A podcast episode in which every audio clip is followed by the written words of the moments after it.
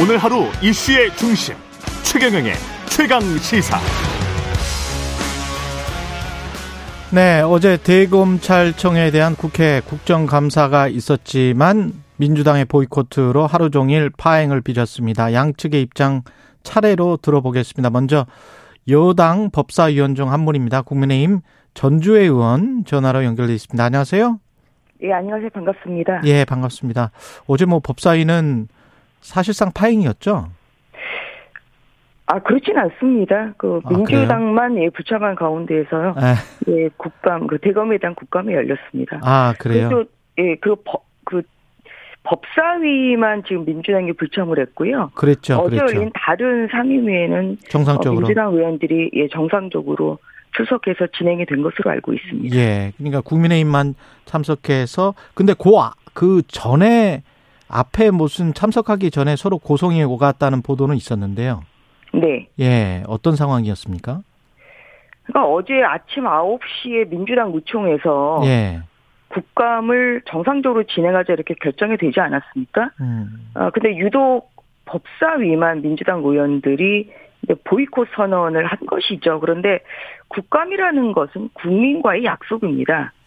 아, 그리고 또 민주당이 불참한다고 해서 다른 날로 날짜를 잡을 만한 그런 그 여유, 좀 그렇게 하기도 좀 어려운 상황이었고요. 예. 어, 그래서 국민의힘과 시대전환 조정훈 의원만 이제 참석한 사이에서 이제 오후 3시에 개의를 해서 진행을 하려고 했습니다만, 그때 갑자기 민주당 법사위원뿐만 아니라 뭐 진성준 수석 부대표랄지 몇 명의 그 민주당 의원들이 어, 법사위장에 어, 들어와서 뭐 피켓팅을 하는 것까지는 뭐 그렇습니다만 어, 위원장석을 가로막고 고성을 지르면서 어, 그래서 회의 진행을 방해를 했죠. 그래서 뭐 그런 부분에 있어서는 굉장히 유감이고요.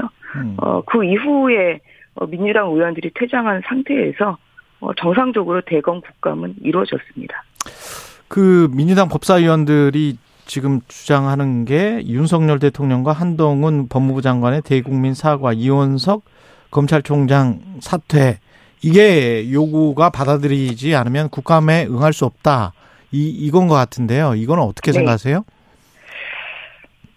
그 조건이라는 것이 예. 사실 굉장히 명분이 없는 것이죠. 명분이 어, 없다. 결국은 어, 지금 진행되고 있는 그 음. 김용 씨에 대한 뭐 불법 자금 수수 사실 그것 하지 말아라 사실 그런 내용 아니겠습니까?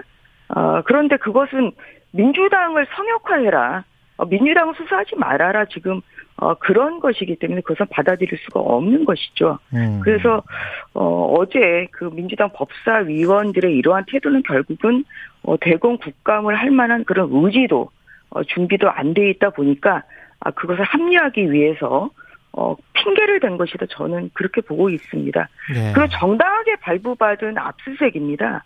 아, 이 압수수색 집행을 오히려 민주당이 방해를 했죠. 그러면서 오히려 검찰에 사과를 요구를 하고 어떠한 문책을 요구한다는 것은 이것은 전, 전형적인 어, 적반하장식의 이런 선동 정치로 이러한 부분에 대해서 강력하게 저는 유감을 표명하는 바입니다. 그 야당 탄압을 주장을 하면서 민주당이 민주당 의원들이 김건희를 체포하라 이런 구호도 외쳤었는데. 그러니까 그런 것이 굉장히 선동적인 것이죠. 음. 그리고 이제 민주당에 대해서는 저는 어 여러 차례 사실 실망스러운 게 뭐냐면 예. 끊임없는 사실 왜곡과 선동을 합니다. 그러니까 뭐냐면 어제 첫 번째 어 내건 조건이 당사에 대한 압수수색을 그것을 중단해라 이랬거든요. 당사 압수수색이 아니에요. 민주연구원 부원장실과 당사는 그 의미가 다르고요. 그리고 민주연구원과 당사는 별도의 법인입니다. 이번에 검찰이 압수수색 영장을 집행하려고 한 것은 이것은 민주연구원의 김용 부원장실이었습니다. 아, 그럼에도 불구하고 이걸 자꾸만 당사 압수색이라고 이렇게 정치 선동을 하는 것이죠. 그래서 이러한 부분이 국민들로 하여금 굉장히 많은 혼란을 줄 수가 있기 때문에 이러한 점에서 정말 그 민주당의 끊임없는 사실 왜곡과 어, 선동을 자제해 줘야 된다 이렇게 생각을 하고 있습니다. 별개로 김건희 여사에 대한 그 수사는 미진하다고 생각하지는 않으시고요. 저희가 여러 차례 말씀드렸습니다만 이것이 고발된 것이 2020년 4월이었습니다.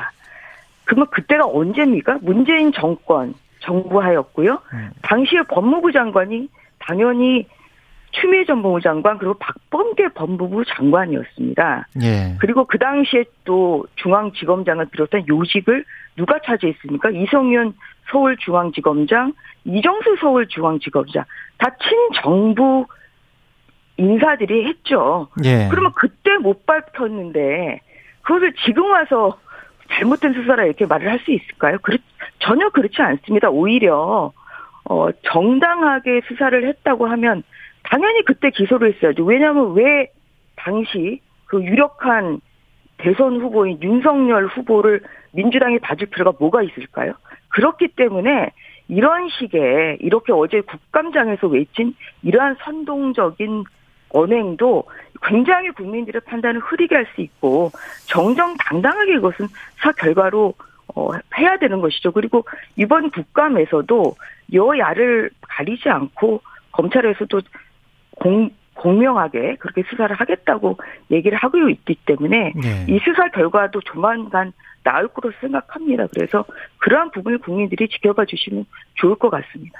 그 청취자 중에 박봉희 님이 국감 네. 진행 중에 김용 부원장 구속영장 청구하고 압수수색한 이유는 뭘까요? 이렇게 질문을 하셨는데 아마 민주당 입장에서 질문을 하신 것 같아요. 민주당 음, 쪽에서 보는 시각은 이게 뭔가 정치적인 의도 정치적인 것이 아니죠. 왜냐하면 네. 수사를 국감이라는 그 이유로 그렇게 늦출 수는 없는 것이고요. 어제 이원석 총장의 답변을 들으시면 예. 이 청취자분께서 거기에 대한 답변을 들으시면 좋을 것 같습니다. 뭐냐면 요새는 사실 거의 1년 365일 국회가 열립니다. 매달 열리고요. 예. 국감도 지금 진행 중입니다만 그렇기 때문에 이렇게 해서 피한다 저렇게 해서 피한다 이렇게 해서는 절대로 수사가 주- 진행될 수가 없다.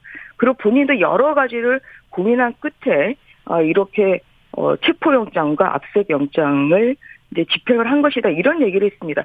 어제 이원석 검찰총장의 이야기 결국은 민주당에서 야당 탄압이라고 합니다만 어떤 얘기를 했냐면요. 절대 다수의 의석을 가진 야당에 대해서 어떻게 검찰이 탄압을 하고 보부락을 할 수 있겠냐. 저는 이 말씀을 어, 답변으로 다, 가름하도록 하겠습니다. 이재명 대표의 말은 불법 자금은 이론도 본 일도 쓴 일도 없다. 정치자금 수수 의혹과 관련해서 그리고 김용 부원장과 관련해서는 결백함을 믿는다. 이 두 가지잖아요.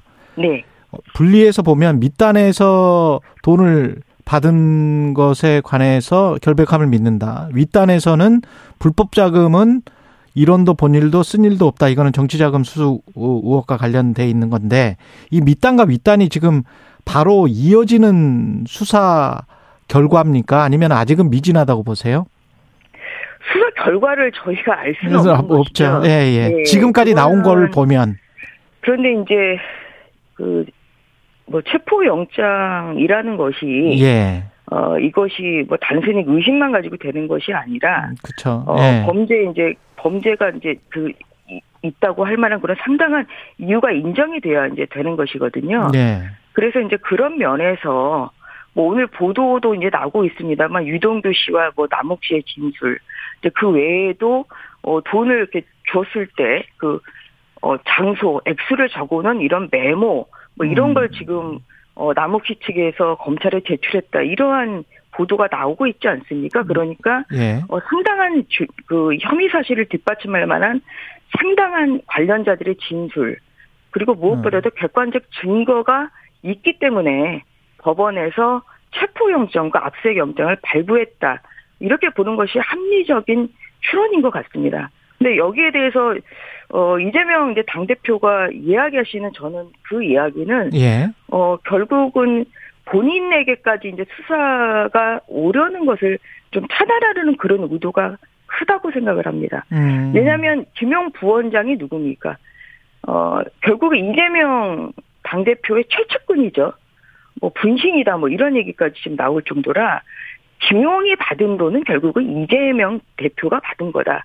이렇게 볼 수 있는 그런 합리적 추론이 가능합니다. 그렇기 때문에 어이 김용 부원장이 받은 이 8억 원 이것도 이분이 무슨 김용 부원장이 개인적인 사리 사욕을 위해서 받은 돈이 아니잖아요. 예. 지금 언론에 따르면 압수수색 영장 어 사실 범죄 사실은 작년 4월에서 8월 어 이재명 당시 대표 그 대선 후보의 선거 자금용으로 이제 받았다고 이렇게 기재가 돼 있다는 거예요. 그래서 음. 이 돈의 수익은 결국은 어 수혜는 결국은 이재명 당시 대표가 어 후보가 받은 것이고 또 이, 그렇다고 하면 당연히 김용 부원장을 받은 돈을 이재명 당시 후보가 알았냐 몰랐냐 사실 이것이 다음에 이루어질 수사에 저는 가장 큰 부분이라고 생각합니다. 음. 그렇기 때문에 어 지금 이제 하고 있는 그런 이재명 당대표의 발언은 어 결국은 꼬리 자르기 용의 이런 발언이다 저는 그렇게 어, 생각하고 있습니다. 꼬르 이재명 당- 자르기 용이다. 예. 예. 이재명 당대표가 이르 저올 아, 작년 9월 18일에 이런 얘기도 했어요. 예. 대장동 개발 1원도 안 받았다. 이렇게 얘기를 하셨거든요. 예. 그런데 지금 김용 부원장이 대장동 개발 돈을 받은 것이죠. 음. 지금 8억 원을 받았다고 지금 언론 보도가 나오고 있습니다. 예. 결국 이 말도 결국은 저는 거짓말일 가능성이 크다 이렇게 보고 있고 어. 이런 부분을 검찰이 정말 여야 막론 막론 어 하고 정말 좌고 우면하지 말고 어정 정말 명명백백하게 밝혀야 된다 그렇게 생각합니다. 민주당 쪽에서는 유동규 전 본부장이 이렇게 출소되는 상황에서 김영부 원장을 네. 체포한 것 이게 네. 석방을 약속하고 회유한 것 아니냐 진술을 이끌어낸 거 아니냐 그 진술이 뭐 진실인지 아닌지는 모르겠습니다만 어떻게 보세요 이런 시각은 어제 이원석 총장의 이야기는 이제 이러 이러더라고요. 예 오히려 회유와 합격을 뭐 억압을 하, 하기 하려면 예. 구속을 시킨 상태에서 하는 것이 더 좋다.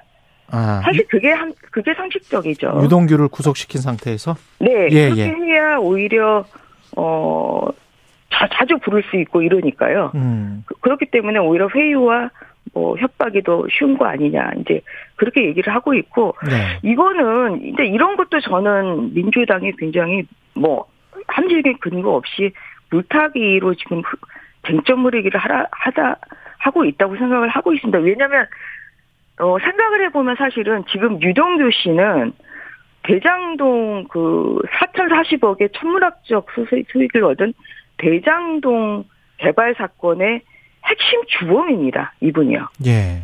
그리고 지금 재판이 진행 중이잖아요. 예. 그러면은 가장 큰 유죄가 인정된다고 하면 가장 큰 중형을 받을 수밖에 없습니다. 그렇죠. 예. 근데 과연 스스로 내가 진짜 최고 책임자인가 주범인가 음. 이런 생각이 나지 않겠습니까? 그렇기 때문에 회의와 협박이 아니라요. 지금 언론에서 나오는 얘기는 뭐냐? 대장동 일당이 입을 열기 시작했다는 겁니다. 그렇기 때문에 이재명 당대표 민주당이 지금 떨고 있는 것이고요. 예. 이러한 유동규 씨와 남욱 씨의 진실의 입을 막기 위해서 음. 지금 회유하고 있다. 협박하고 있다. 저는 이렇게 선동을 하고 있다고 생각합니다.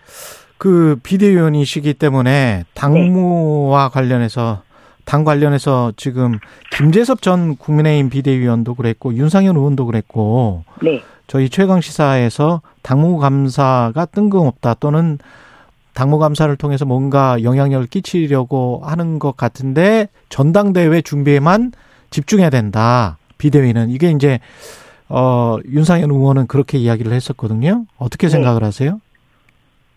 아직 비대위가 음. 국감 중이다 보니까 아, 구체적으로 뭐 당무감사를 뭐 할지 말지 음. 어 또한 뭐 전당대회를 언제 할지 말 언제 할지 이런 이제 구체적인 논의를 아직 시작하지는 않은 상태입니다.